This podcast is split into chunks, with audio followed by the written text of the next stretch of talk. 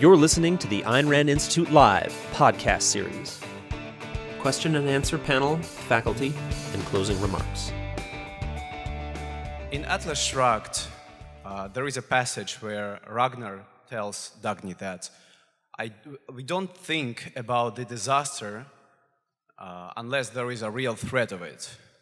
And so that is the basis for the uh, benevolent universe premise uh, within the objectivist uh, philosophy. So my question would be, uh, how, okay, let me formulate it correctly, but if there is act- actually a threat of a disaster, or for example, if we take uh, people who are born in North Korea, for whom life, I mean, the fact of being born is, you know, the disaster is so probable that you cannot disregard it. How, for, how in such context, uh, does the benevolent universe premise uh, remain valid and how can you still uh, be taking uh, values as your starting point uh, in taking your decisions and as your framework uh, of thinking I think that. Doing what Greg did yesterday? um, I think that's a main theme in We the Living. Uh, because there are certain kinds of countries where a benevolent universe premise is impossible to enact, to, to, to live according to. And that's one of the uh, points of the novel is Kira's ability to maintain that outlook, to not let um, it, it destroy her. Oh, sorry. Um, but, but that, that would be the first lead to, to a question, uh, to, to an answer to that, I think, is, is look at We the Living and uh, how Kira conducts herself uh, in that novel. Um, I would also think the basis of the benevolent universe premise isn't to ignore danger. I forget how you, you put it. It's that the universe is benevolent and that one can achieve one's values in it. Um, that's the basis. And then that creates a certain attitude that one ought to have towards uh, the disasters, the dangers, the sorts of things that can happen in a life. But I'm sure you guys have something else to say. Um, just a couple of references. There's a, a chapter on the benevolent universe premise and the heroic view of man uh, in the book A Companion to Ayn Rand. And there's a lot of discussion of this there, especially of, of Kira and this case of, of living in a really oppressive society, and that would apply to North Korea, Iran, and uh, a lot of other places. Not too many at the level of those two. Um, I want to say a bit about whatever circumstances one's in, whether it's uh, that horrible, but then you guys wouldn't have been able to be here, or just ordinary bad uh, circumstances, of what it means to view the universe as benevolent, which is, you know, kind of metaphor. Um, it's to grasp that reason is powerful, that you are the world's the kind of place in which it's possible for you to succeed in. And it's a matter of what things you regard as important or significant, what weighting you give to, what significance you give to the various facts that you observe. People succeed and people fail. Some people fail through no fault of their own. Tragedies happen to people. But is that the norm to be expected, the nature of the universe, how things inevitably are, such that anybody who succeeds in life, anybody who's happy, anyone who's able to make something to themselves, is a kind of random exception to the rule, a fluke? That would be the kind of malevolent universe premise. The universe is such that the bad things that happen are to be expected, and there's nothing you could really do about them. Versus the view that, no, those things are real, they exist, but they're not the, in the nature of existence. They're not what is to be expected. You can understand why those things happen, but for the most part, problems are dealable with. There's a, a line from, from, I think it's from David Deutsch ultimately, who's a writer who I agree with some things in but disagree with a lot, but it's a good line. Problems are inevitable and problems are solvable. If you have the right conception of understanding of what the world is like and what people are like, you see why life's not meant to be and couldn't be smooth sailing, some kind of Garden of Eden. A life like that wouldn't be worth living. Anyway, it wouldn't be a life. Uh, what one does in life is encounters difficulties, obstacles, opportunities, and has to do something to get the most of them, overcome them, move forward, get to what we want. And it's possible to do that, particularly if you define what you want rationally and think about the means to it. And we've kind of got this, we've kind of got reality. If we understand them, recognize what it is, and make the most of our abilities. That's kind of what leads to a benevolent universe premise. And it consists in recognizing the relative importance and unimportance of the facts about tragedy and opportunity and ability that there are in the world. I took it that part of the question was could you be placed in circumstances where you could not develop a benevolent universe premise in the first place? I think, yes, there can be cases like that. So, the for sure, thinking about we the living is one of the central places to think about the benevolent universe premise and Ayn Rand's view of it and what enables Kira to maintain it till the end. It is relevant that she's educated, that she's seen, glim- uh, seen at least glimpses of life outside Soviet Russia, and so has Leo in that, and that's part of what they can grasp in a first-handed way that what their surroundings is not all that's possible, and that it's it, what's happening in Soviet Russia at the time has no metaphysical significance. It doesn't tell you about the nature of reality. But I can imagine someone in North Korea who, um, from birth, is living a horrific and completely controlled life that they can't grasp that. They can't grasp things beyond their immediate circumstances that, of what is possible in life. Or to take a different kind of situation, if you read some of the um, child soldiers in Africa who are dra- and deliberately drafted from a very early age into this, um, a, I mean, in, in effect, a, a, gang or I mean, into a, a militia in anarchy and forced to do all kinds of horrific things. And it's the only thing they knew. Um, that they can't grasp that, well, the universe is benevolent. It's, yeah, they don't have the data they can be put. And you, when you read of some of these people who get out of it, some do develop a view that, yeah, what happened to me doesn't say anything about the nature of human beings and the nature of human existence. But you need some data to be able to draw that conclusion. I can imagine, I think there are circumstances where you think, yeah, the person just does not have this data. I've talked to one or two people who've lived under dictatorships and emerged from them and had from young and one of the things that comes across in their stories is what little glimpses they got when of that another way of living was possible, how much those meant to them, and how much it was a question in their mind is this real? Is this really possible? Is this some kind of propaganda that we get, or, or is there really another way of living? And the psychological, and I think that's testament to, to, to what Onkar is saying.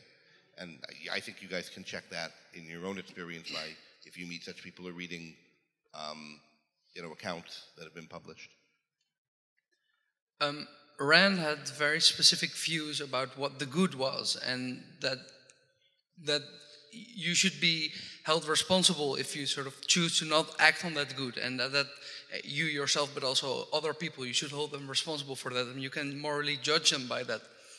But um, there are there are also other kind of mistakes that you can make in your thinking that aren't necessarily moral mistakes. And in a previous Q&A, smoking and our views on homosexuality came up.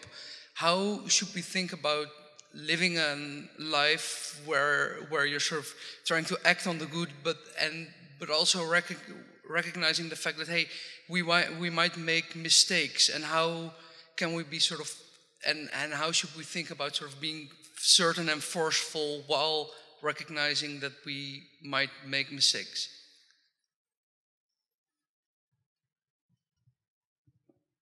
My, my first thought is that we should think about it selfishly and purposefully.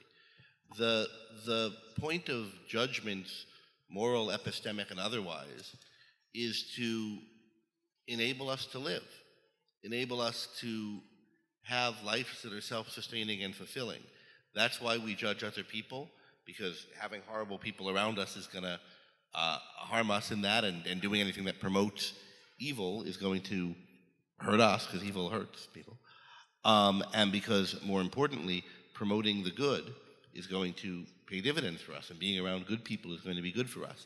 Likewise, mistakes are bad for us, and getting things right is good for us. And uh, even if it's not moral, I mean, you know, knowledge is good and error is bad, bad for us, not morally good or bad. And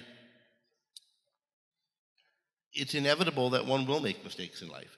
We're fallible, and over the course of a life, you know, it's impossible. I don't know anyone who's never made a mistake uh, and who's not going to make one going forward. So, what it is to think about that, that selfishly is to keep in mind the purpose of trying to get things right, not being fearful of error in a way that makes one risk averse and unable to function and, um, and guarded, but also not being cavalier about the fact that there's a truth out there and what you say might be true, false.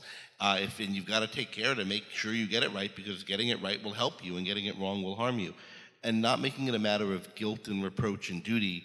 Did I make a mistake? Was it a moral error? Was it not a moral error? How can I repent and so forth? You might find out that you did something wrong and you should do something to make up for it. But the primary thing to be thinking about is how does this serve me?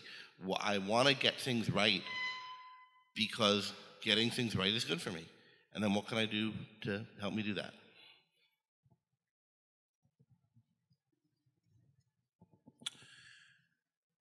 I've been saving this question for uh, today. So I think that one of the most important things that is happening in our times that might transform each and every one of our lives forever is artificial intelligence, especially what's been going on with GPT. I'm sure that many of the people in this room are aware of said things. So on March 22nd this year, 2023, um, there was a letter, a letter, an open letter that was signed, and I quote, this is the purpose of that letter.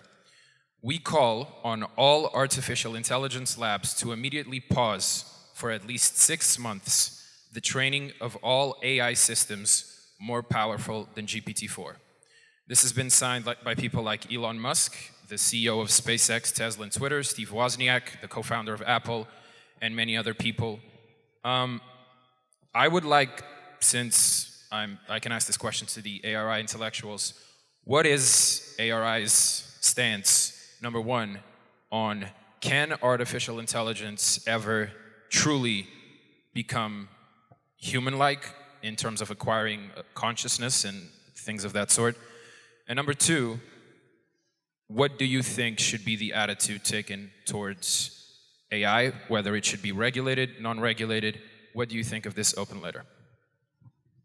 Just uh, briefly, since I don't know much about air, uh, AI, and um, I can't speak for ARI, but in general, we tend to frown upon the moratorium on brains because that's, in a way, what this is in one particular kind of area. And it's not the first time in history that something dangerous and scary has appeared, and the immediate reaction of even smart people is to say, let's put a stop on this.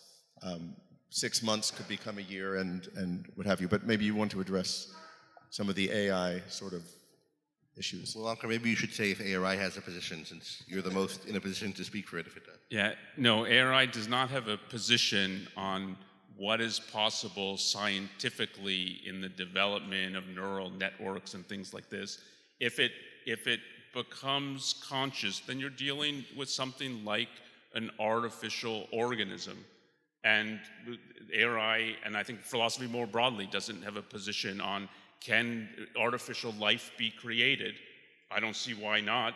Um, but it's also uh, it's not it, that's you need specialized knowledge of a kind that philosophy doesn't give you. So ARI does not have a position on that.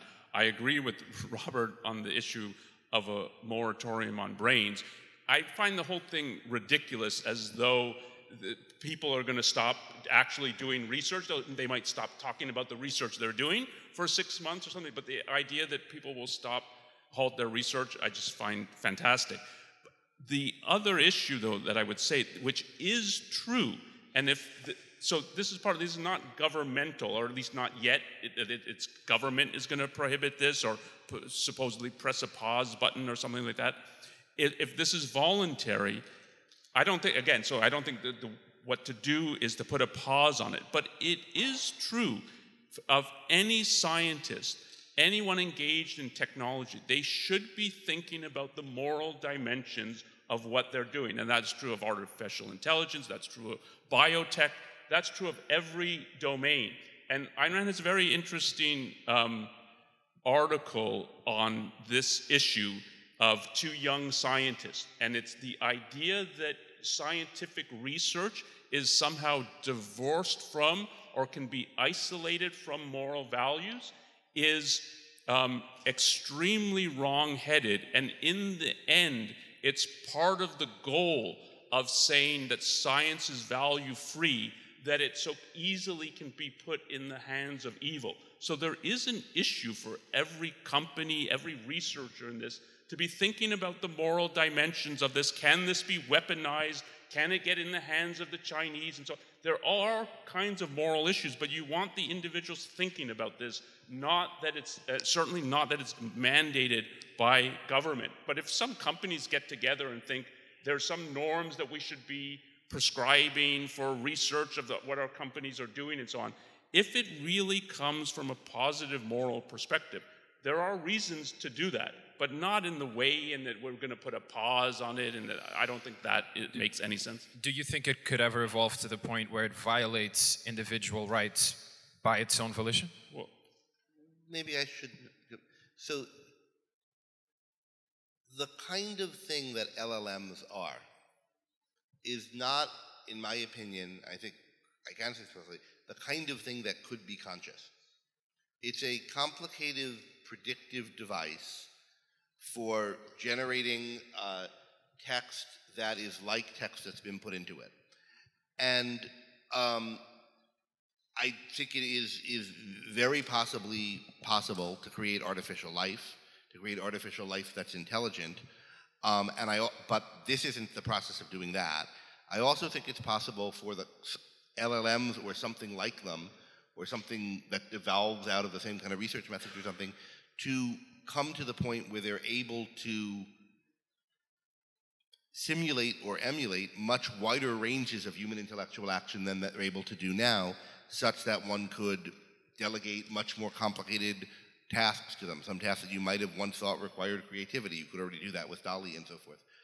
Um, so I think there's tremendous potential for this kind of technology. Um, that's a different thing from saying that it's alive or about to be alive or about to be conscious. Maybe some technology some day will lead us to creating that. This doesn't, I don't think, is the kind that could, but that doesn't mean that it couldn't acquire many of the features that people think an AGI would have. That is, being able to do vastly more than these kind of machines can do now, and they're now able to do a lot more than some people might think. Um, and the fact that they can do so much, like with any technology that can now accomplish a lot, does raise real questions about dangers that they could pose.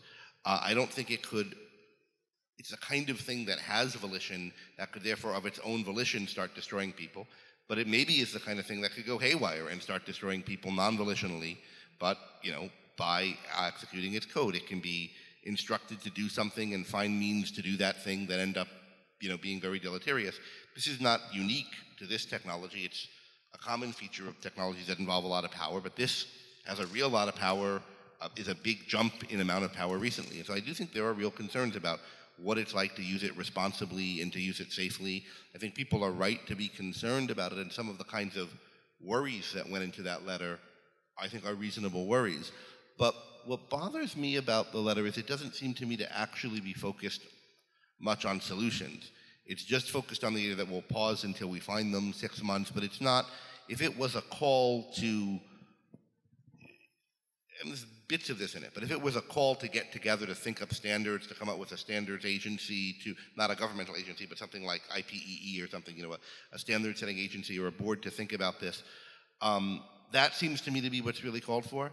And uh, a suggestion that people pause some research until some specific goal that people are actually pursuing is met I think is you know somewhat plausible. But there's this seems like a a fearful stop reaction rather than a thoughtful here's how we make progress on solving the problem of the risk involved reaction. Mm-hmm. Good afternoon. So, Rand speaks about human having a heroic potential. She speaks about human being a hero in some sense. Also, she speaks about selflessness as the deepest immorality. Correct. I would say irrationality is the deepest evil, but they're so closely related. Okay. Now, in this world where there is, it is full of religion, in the world where people are connected with many strings with altruism, um, one can conclude that human beings are, if we are looking like world population, immoral in that sense and highly altruistic. Now, if we take those people and we place them in the environment where we would live all the borders, we would have, let's say, free world, we would have everything is privately owned, and we would live in a society where government, as she put it, would be voluntarily financed. Um, how would that look like if we if we do it today and if done in stages, what are the stages that one would need to follow? I'm curious about your thoughts about that. Thank you.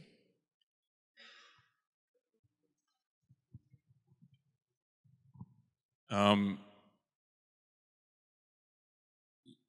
I think it's a fantasy projection to that we're going to have a free government, and all the way to uh, voluntary financing of the government. And what would happen? What would happen? Everyone would say, "Well, this is wrong, and we will set up something different."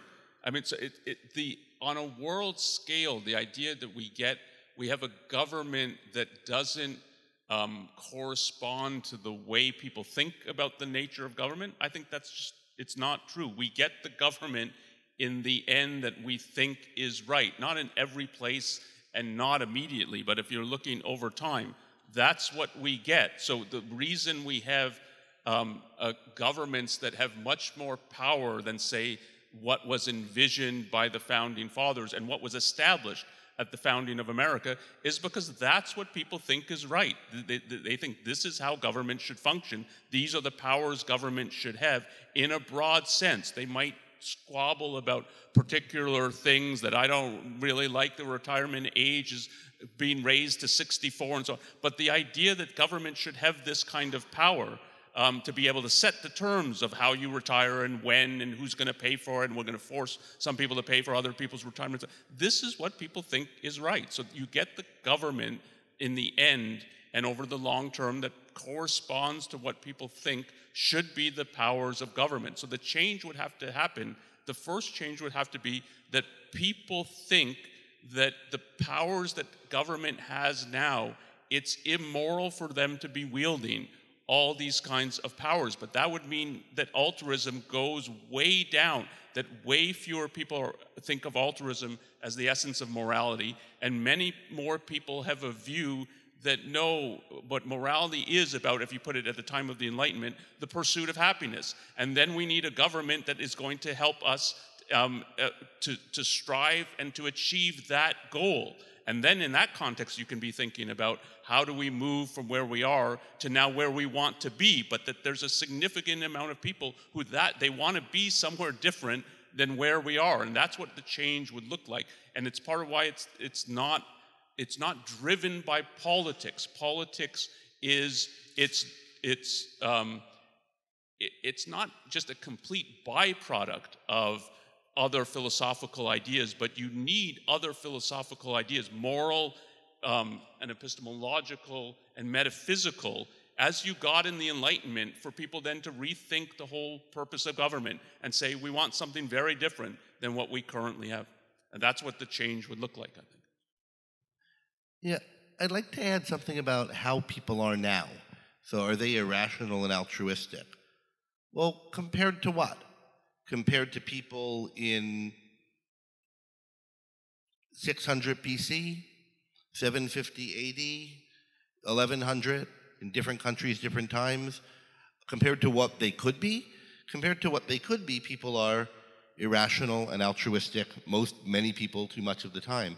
But compared to how the human population has been throughout history, we're only just learning how to think and, uh, and, and what morality is. Uh, people are now, I think, on balance, more rational in the way they deal with the world than they were hundreds of years ago. Um, more selfish than they were hundreds or thousands of years ago. Most people, I mean, most Christians today aren't real Christians. They're too Christian, but they don't totally live their life by faith. They don't really admire the Christian saints and martyrs and think, man, that would be the best way to live. They kind of say they do sometimes, but that's not what they're trying to do in their own lives. They don't flagellate their flesh, for example, or you know, spend their whole life feeling guilty for having sexual desire. Uh, they don't think you know of humanity as scum, or they do only part time. And likewise for the other kind of religions of the modern age, uh, environmentalist religionists who, you know, th- there's a lot of bad and anti-human ideas out there, a lot of irrational ideas out there, but there have always been. And there's so much intelligence, ingenuity, rationality, selfishness, ambition in the world that we could have flown here from all different places and gotten into the same room and there's a microphone that works and the lights are on. I mean, the, all that stuff comes from rationality and intelligence. The fact that none of us are worried about where our next meal is going to come from. There are so many people thinking well and pursuing values that are sustaining all of our lives, and more so than ever in the past, and better at it than at most stages in the past. So it's true that there's a lot of immorality and a lot of altruism out there. But there's also a, you know, a lot of rationality out there, and at the grandest scales in history, it's growing. And I think it's important to realize that, to know that there can be the kind of change incrementally towards a better political system. We've seen some of that change. We've seen some of that change progressing in some areas in politics, even as other areas have slid backwards. And it's not a kind of fantasy or a utopia. Uh, and it's not a problem of how do we take these monsters that are our neighbors and somehow corral them into a situation where we'll be safe around them and they'll be decent. Our neighbors are on balance pretty good. Uh, but all of us can be better. And hopefully we can help one another to be. Thank you. Hi.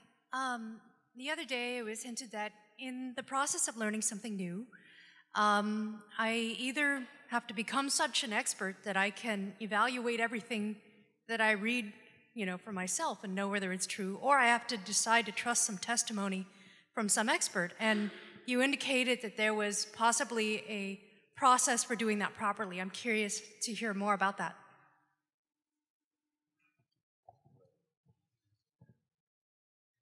I guess that's to me because I said so about that. Um, so first, because I don't want to talk too long on it, let me just recommend again a lecture I gave. That's all of, like the whole lecture is about this, um, called "Being an Objective Consumer of Science" or "How to Be an Objective." It's got "Objective Consumer of Science" title, and it's part of the lecture series "Thinking Objectively," which you could find on ARI's one of ARI's websites. So there's a whole lecture on that, but the two kind of crucial points. There's two ways in which you can know a field. This is a point that comes from Aristotle. There's being an, an expert in the field and having what he calls paideia, education in the field. Being somebody who is able, knows the kind of standards of arguments, knows what kinds of things would count as evidence in the field, knows what sort of things a proof would look like, at least from a distance in the field. And it's a lot easier to acquire that with respect to a field than it is to require actual expertise. And, and, acquiring some of that goes a long way. You might not know for sure who's right, but you'll be able to rule out a lot of people who might present themselves as experts and know what ones are plausible. Um, yes, it's three pieces of advice. Second piece of advice it's not just that there are a million different fields in the world, a whole stack of them, all kind of organized in the library catalog next to one another. Fields are stacked hierarchically. There's natural science. Within the natural science, there are many different natural sciences. Um, within physics, there are sub-branches of physics. Within medicine, there are subspecialties. And you can have generalized abilities to generalized paideia, either for all of knowledge, which amounts to knowing logic somewhat, or for specific wide branches that have narrower sub-branches. And having it in the wider branches helps you out in the sub-branches. And then so you might not need to know a whole lot about immunology, but you know some general things about medicine that will give you a bead on what's going on in immunology, including that will help you figure out when you need to know more. And then, thirdly, there's a division of labor here. You should be looking for experts, looking to work with experts. You can't develop expertise in everything, and you can't even develop paideia in everything. But part of what you can do is develop enough to tell or at least have very high probabilities about who has it, in what things and at what levels, so that your, your way of thinking isn't just someone's ignorant and their one opinion is as good as another, or they're an expert, but rather this person is an expert in this particular subdiscipline of this, and they have some generalized education with respect to the larger thing. And, and if you think about the people that you're getting testimony from that way, that really helps. And then on top of all of that, what you want to try to get is not just an opinion from the expert, but a kind of outline explanation of why he thinks it that you can then apply this generalized reasoning to. And recognize that what you have when you have that isn't the same state of mind that an expert who knows it has, but it's not just taking it on authority. Uh, and you want to think, why? How do I know he's an expert? And you want to look for dissenting expert voices and see how they answer one another uh, on issues that are important to you. So I think those are the kind of essentials of it. Okay, thank you. Uh, homosexuality having been discussed, I would be uh, eager to hear what is your, as modern objectivist philosopher's perspective on transgender identity.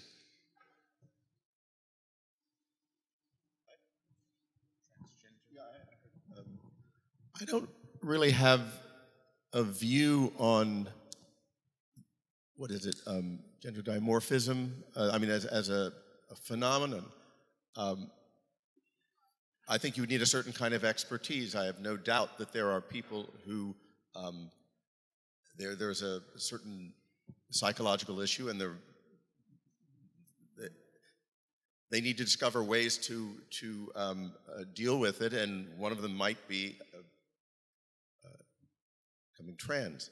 Um, but I do have an opinion on transgenderism as a political movement, and I think it's one of the most toxic in the culture. And the way uh, you see it in the culture is a, it's really incredible. Um, so there are discussions: should trans women be allowed to? Um, well, not really discussions. Should they be allowed to um, take part in college uh, sports, for example? You can't even have a discussion about that.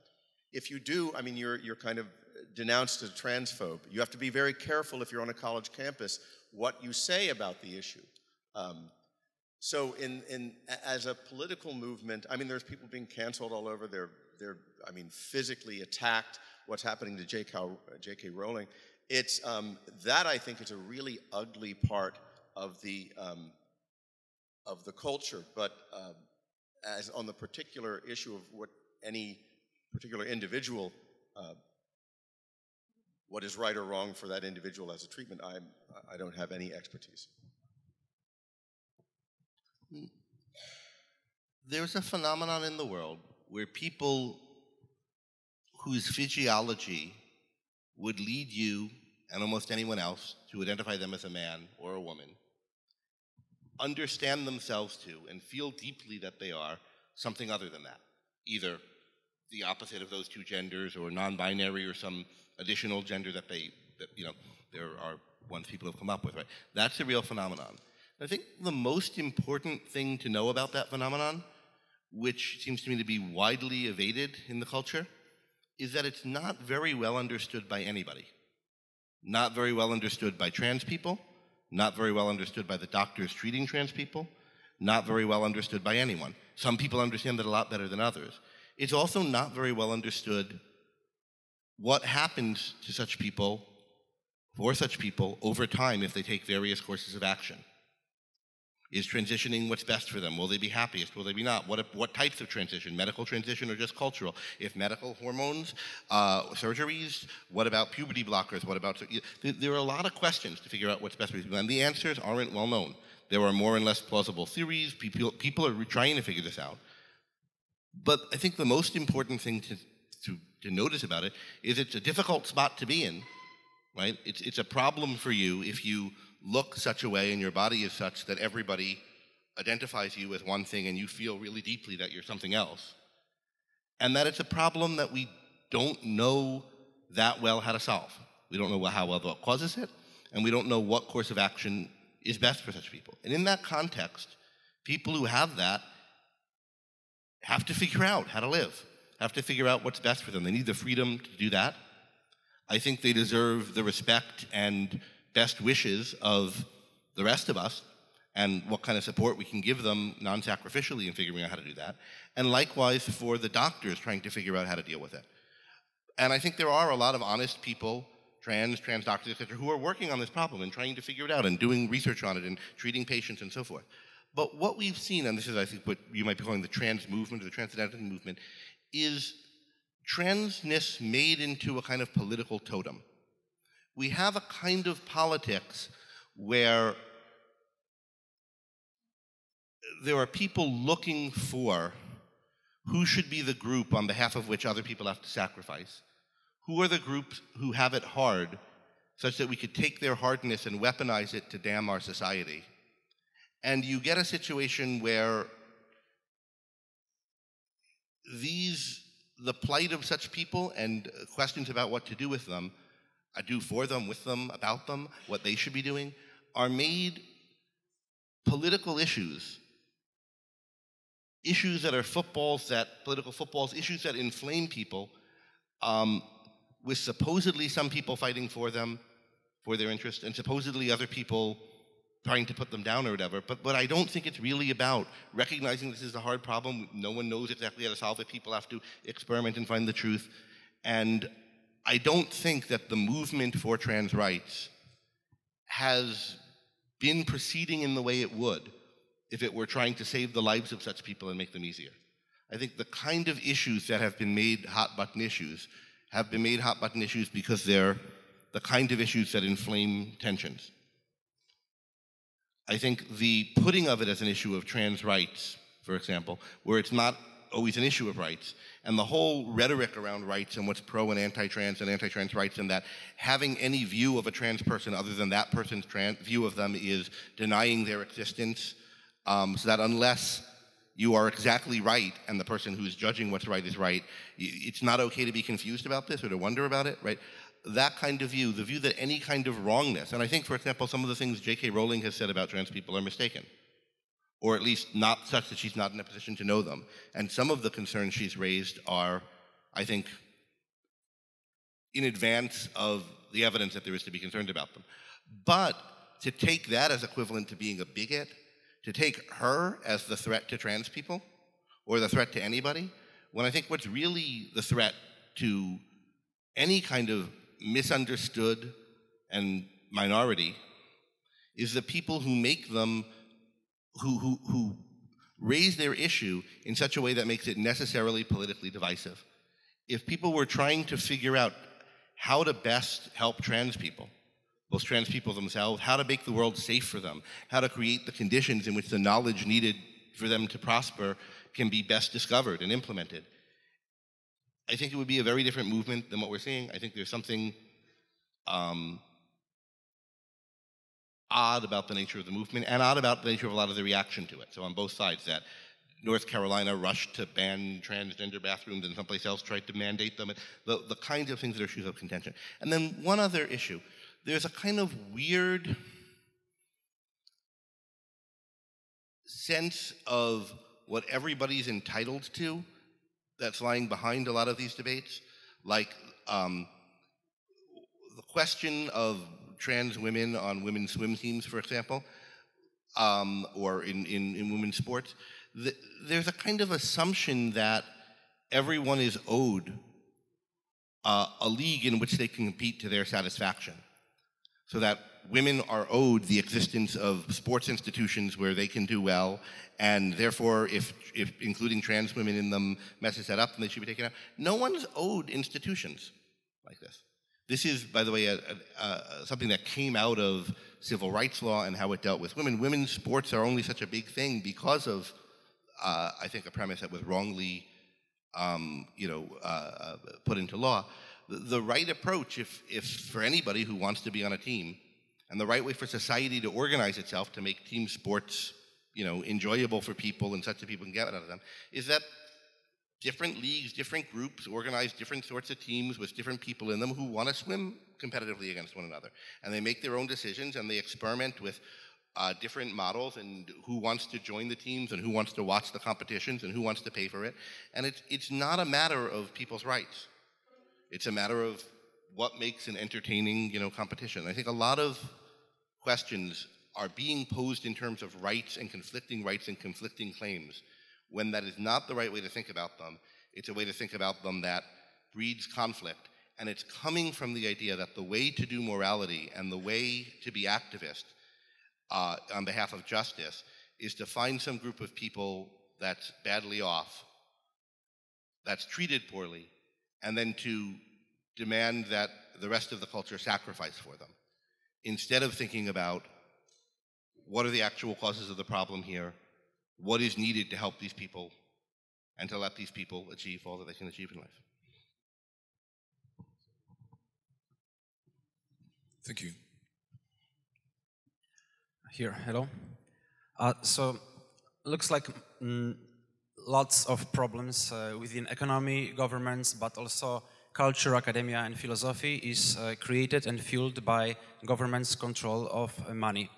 Uh, we are living in um, a kind of transitionally period where it looks like uh, the fiat system and problems with fiat system are coming to a climax. So next to AI, another topic which I think we should consider a bit more and put a bit more attention to is Bitcoin. Um, so did you give it uh, uh, a bit of thought? Because I think that uh, Ayn Rand, if she would live today, she would be a Bitcoiner. Francisco d'Anconia, he would give a Bitcoin speech. And I know that like Yaron Brook maybe gave some comments about Bitcoin, but I think he doesn't understand it. So what are your thoughts on this? Well, this, like, just for the context, uh, in my conviction, Bitcoin is the most uh, breakthrough technology of our lifetimes uh, and probably very liberating tool. Finally, the dream of Hayek of the nationalization of money is, uh, is uh, fulfilled. So uh, I don't think we should ignore it. So let me start off by saying ARI does not have a position on Bitcoin. Um, and I don't think it's right that Ayn Rand would be, that, that it, you could just say, well, she's for private banking, therefore she would be for Bitcoin.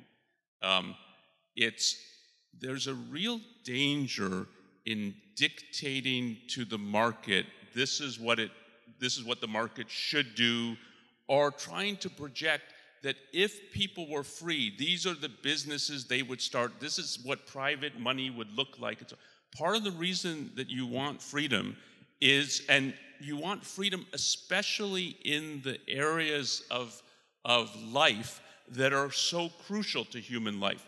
Um, something like healthcare, something like the whole financial system. The reason you want them to be free, private, where people can create, produce, and compete with one another so that there's an evaluation of yeah, you've produced something that is of such great value that it will gain widespread adoption in the market. You can talk about those principles, but the idea that it's, um, it's too close to the planner's mentality to say, oh, Bitcoin would emerge, or Facebook, or we would have Twitter, or we would have five Twitters if we had freedom. So, th- what one should really advocate for is free banking and a free financial system, not for Bitcoin, that it's, oh, Bitcoin is going to solve our, all our problems. And I know bankers and people in the financial system who are pro Bitcoin. I know people who are anti Bitcoin.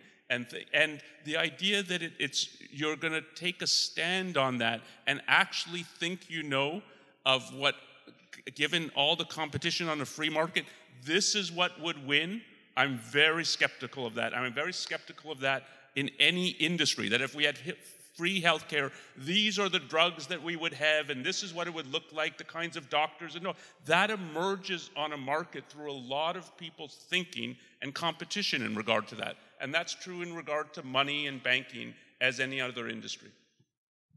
So I think part of the claim for Bitcoin. I agree entirely with the making the distinction between what should the policy be that we should have economic freedom, and that's very different from taking a position on what products would you know you support uh, in a, when you were free to buy them or not.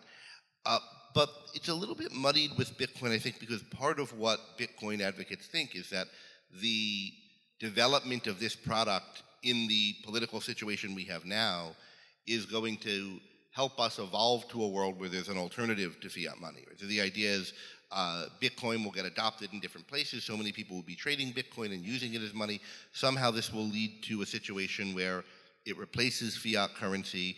There are certain views involving game theoretic accounts of what will happen if different countries do different things, whereby people think this is the future is going to come about. Uh, I think it's wishful thinking. I don't think it's going to happen, and I don't really think it could happen with Bitcoin. Although I suspect that blockchain has some really important uses in the future. But you know, if you think it can, and you know, it, try it. I mean, we'll see what see what happens. I don't, you know, more power to you, so to speak. But I don't think it's going to be a, a, a successful policy. As for whether it's a good investment, you know, I own a little of it. Some periods it's done well, other periods not. Um, so I, that's all I have to say about it. Thank you.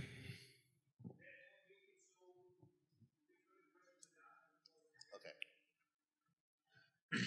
So I've got a question about perfection and morality.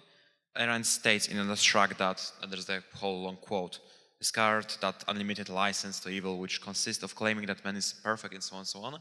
And it ends on the statement, quote, moral perfection is unbreached rationality, unquote. And Dr. Binswanger states this in, quotes this passage of, from Atlas Shrugged in his article, The Possible Dream, and he also states, quote, in regard to moral values, the imperfect is not that which falls slightly short of the ideal, but that which betrays it altogether by instituting an immoral premise. It would be grossly misleading, for instance, to describe a man who tells the truth most of the time, but lies occasionally as imperfectly honest. Such a man is simply dishonest. And my question is, in regard to those, all of this, um, does it follow from that that most people are simply immoral, since most people are not fully dedicated to reason? Thank you. Let me see if I can restate the question briefly because it was a little hard to hear you, and then see if one of you wants to take it. So Ayn Rand talks about moral perfection. Uh, that you shouldn't, we shouldn't accept anything less from ourselves than moral perfection. Um, pride is about achieving more perfection. Uh, Harry Binswanger in The Possible Dream wrote about perfection. Uh, should we conclude from all of this that uh, most people who you might just call imperfect are immoral? That capture the essence of it? Um, because well, let's. I want it to be brief. So yes, there, I mean, I mean uh, precisely about the thing uh, that a man who is honest most of the time by right, so the, the, is. Yes. I get it. So if someone's imperfectly honest, they're just dishonest. If someone's imperfectly moral, therefore they're immoral. Aren't most people immoral then?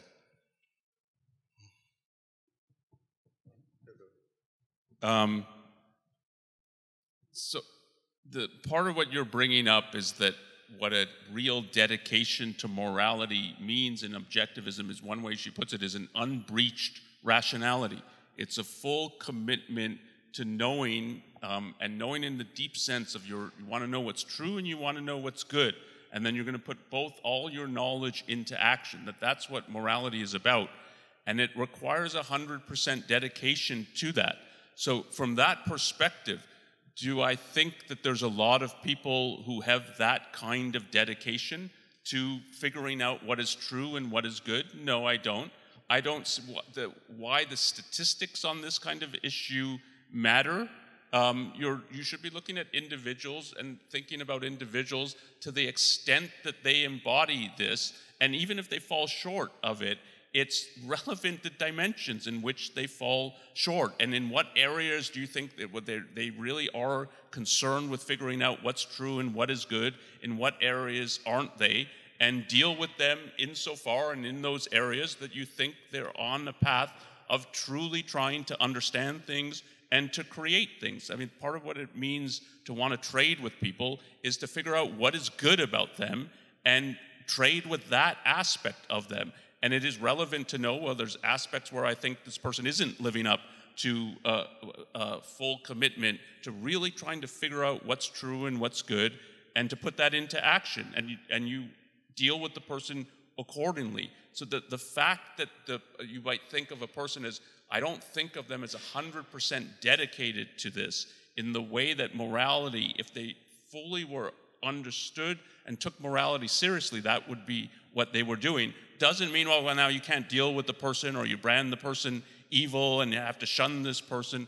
A lot of life is trying to figure out how to navigate cases of people who you don't think are 100% moral, but you also don't think are monsters. And you're trying to deal with and uh, promote and encourage what is good about the person si- while simultaneously not giving um, any kind of encouragement or even sort of um, kind of uh, being unwilling to criticize and to just identify the aspects where look i don't think you're fully living up to what morality actually demands in this area and therefore in this area i don't want to deal with you and that like that's part of what justice is and it's part of what life is about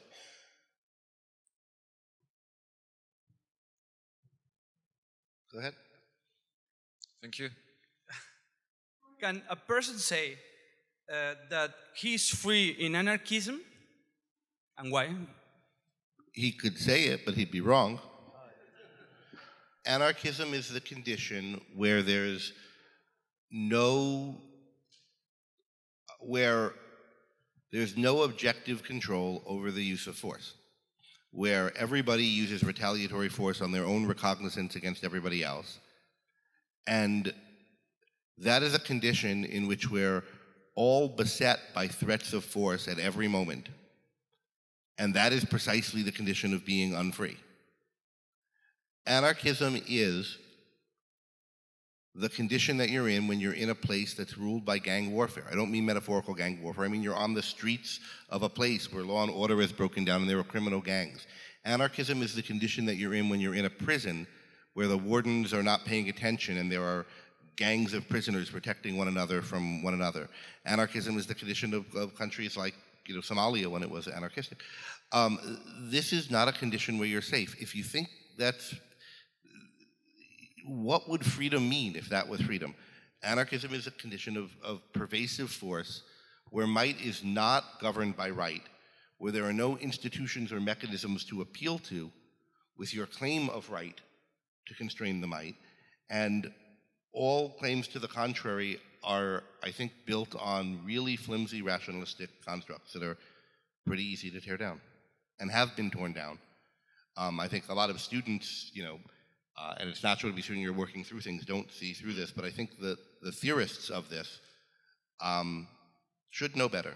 They, there's a lot of claims that there are a lot of anarchist and anarcho-capitalist arguments that haven't been debunked, but the claims are make-believe. They have been debunked. The essential petition was debunked, I think, conclusively and decisively decades ago, many times over, and there were just slight, you know, changing of a few words that don't change anything.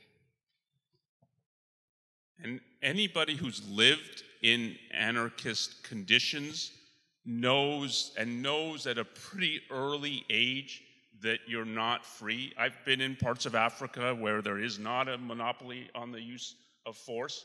And the idea that you think, oh, yeah, now I'm free to do what I want, you look at every other person and you have no idea what their attitude towards force is, when they will use it, under what conditions. You're constantly under, feel under threat.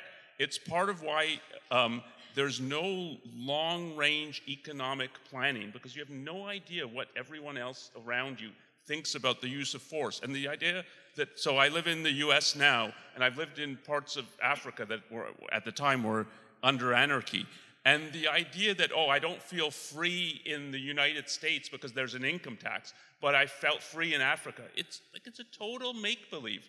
And if anyone, like a 10 year old, I was 10 at the time, can grasp this fact. Thank you. Oh, yeah, okay. Uh, let me plug two things on this. Uh, one is Robert and I have a, a, book we edited together called Foundations of a Free Society, which is a book on Ayn Rand's political theory, and in it there are some some discussion of anarchism in several chapters. There's a chapter by an anarchist, uh, Michael Huemer, who presents his view, and there's some responses by Harry Binswanger. Uh, there's also um, the Routledge Guidebook or Handbook to Libertarianism, which came out a year or two ago, uh, has a chapter in it by me on objectivism. Uh, that because one of the issues that comes up between objectivists and libertarians is, you know, what to make of anarchism and so-called anarcho-capitalism, contains uh, some of the arguments and some references to where you can find others of them.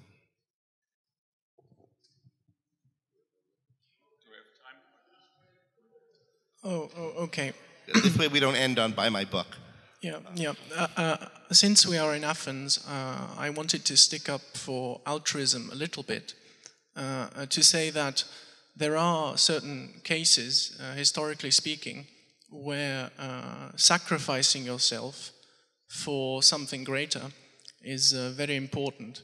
Now, I know Onkar Ghate said in his first lecture that religion was greatly involved in promoting the idea of altruism.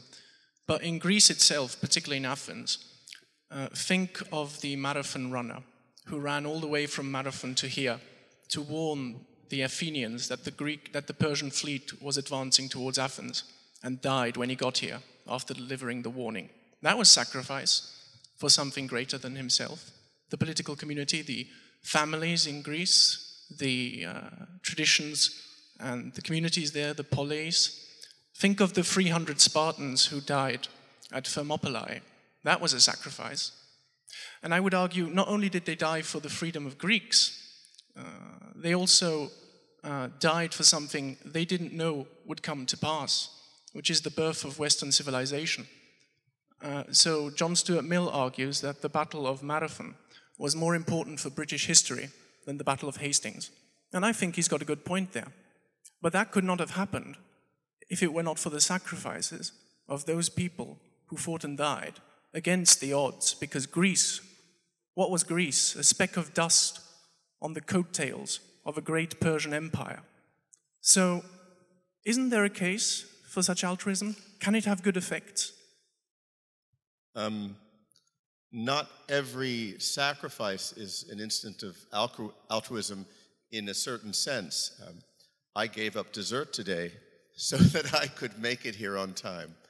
Um, closest I can get to altruism. But more seriously, um, I don't know the motives of, I, I have no doubt that the Spartans who sacrificed themselves may have been, I mean, I know Spartan culture. They regarded themselves as not really an individual, but as a Spartan, a member of a tribe or a, an ethnos. Um, the fact that their sacrifice produced some good does not, um, I forget the language you used, make a small, make altruism at least a little good or something like that. What it meant was that there was not a, there was no code of ethics that could give a rational uh, justification for why a person would be willing to put himself in a position where they might die for something great, that something was of value to that person. Um, so I don't know the motives of the marathon runner. Uh, I think, uh, as far as an ancient text is concerned, I think it's very interesting that Aristotle discusses why a person would be willing to be the kind of person who would die. He, he discusses that in the context of his a broader discussion of self love. And so for him, the issue is why would a lover of self, a philauton, why would he be willing to um, be the kind of person who might be in a situation where he would have to die for something that is a great value his family, his uh, friends, his country.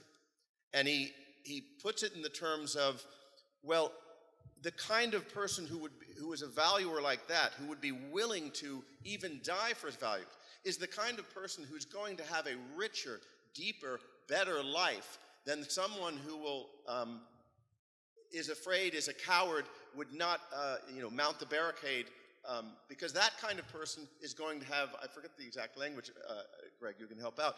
That you know it's better to have uh, you know 12 hours of brilliance than a humdrum um, year or something like that, or, or, but he puts it in those terms, and I think um, uh, finding historical examples, especially in deep antiquity, where there's no real conception of, of uh, rational ethics, as a counterexample, um, when what altruism really is, the symbol of altruism is the crucifixion. It's the obliter- It's the stuff I was talking about today. It's um, it's all bad all the time, and the fact that you can come up with a historical example of someone dying for their country, who they don't even might not understand the motives for why they're doing it, isn't a counter example. Isn't a counter argument to egoism. Since we're here in Athens, uh, Robert mentioned Aristotle, who I think does write brilliantly on this, uh, but also Socrates. Um, whether Socrates is, was right to drink the hemlock, uh, given his own premises, is a good question.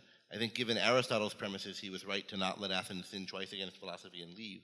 But I think what Socrates has portrayed in the Apology and Aristotle in his chapter on self love agree on in this kind of case is that if it's right to do it, it's not a sacrifice.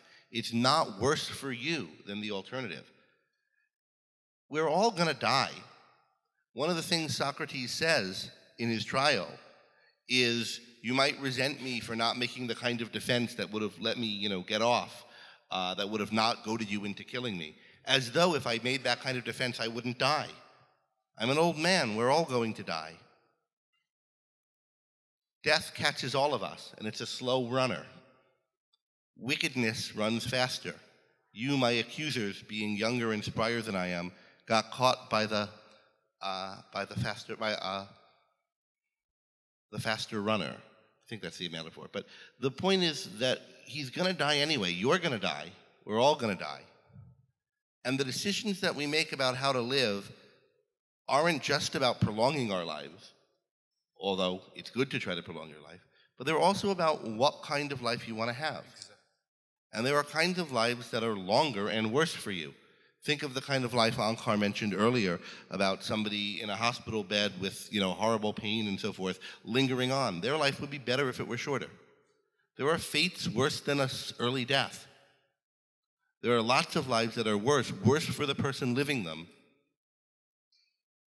if they go on longer than if they end sooner under certain conditions. Slavery is, if, especially if there's no prospect for escape, a fate worse than death.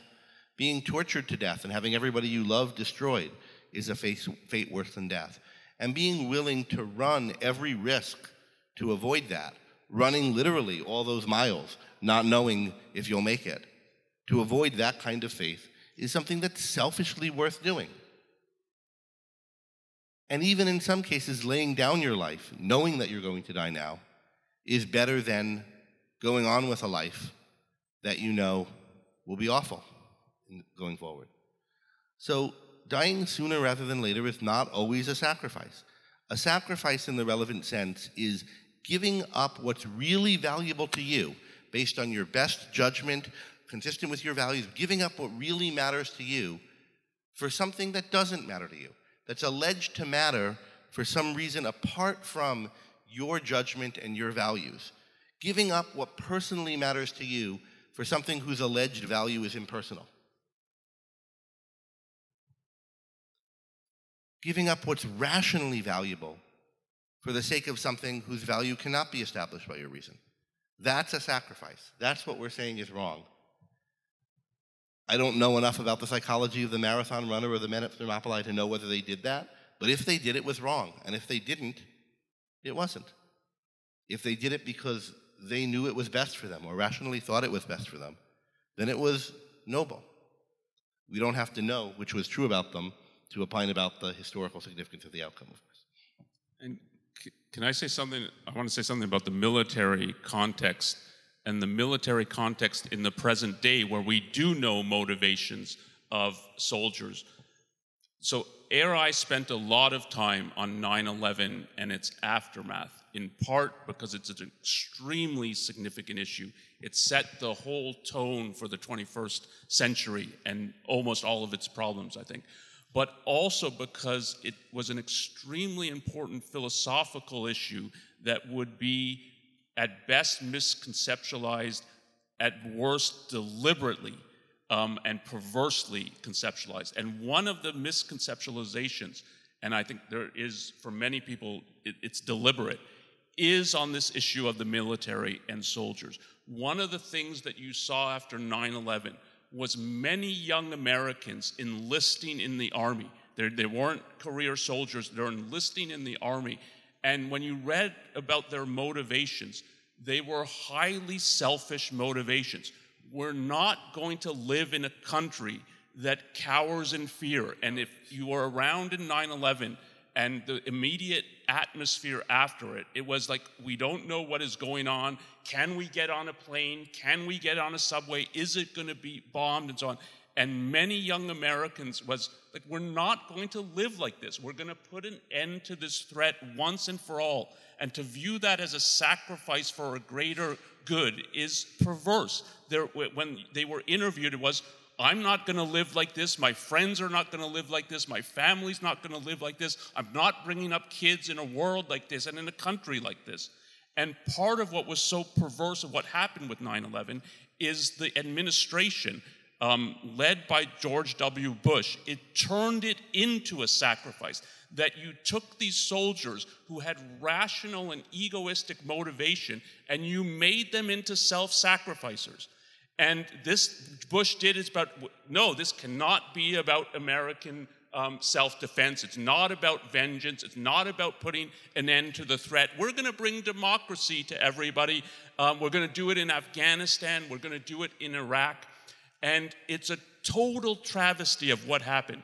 And when you read about now some of the soldiers who have come back or who served a tour or two tours or three tours in Afghanistan, and the withdrawal that uh, America had from Afghanistan, and they're wondering, like, what the hell was it for? And what did we do? And we accomplished nothing, or worse than nothing. And you took their lives, and they had a selfish motivation, and you turn them into self sacrificers, and they can't understand what happened to them. So, the idea that a soldier has to be motivated by a cause, I'm giving up my life for a cause greater than myself, I don't value myself, my friends, my wife, my kids, is not true. And part of that narrative is makes it impossible to have an actual war of self-defense but such a thing is possible thanks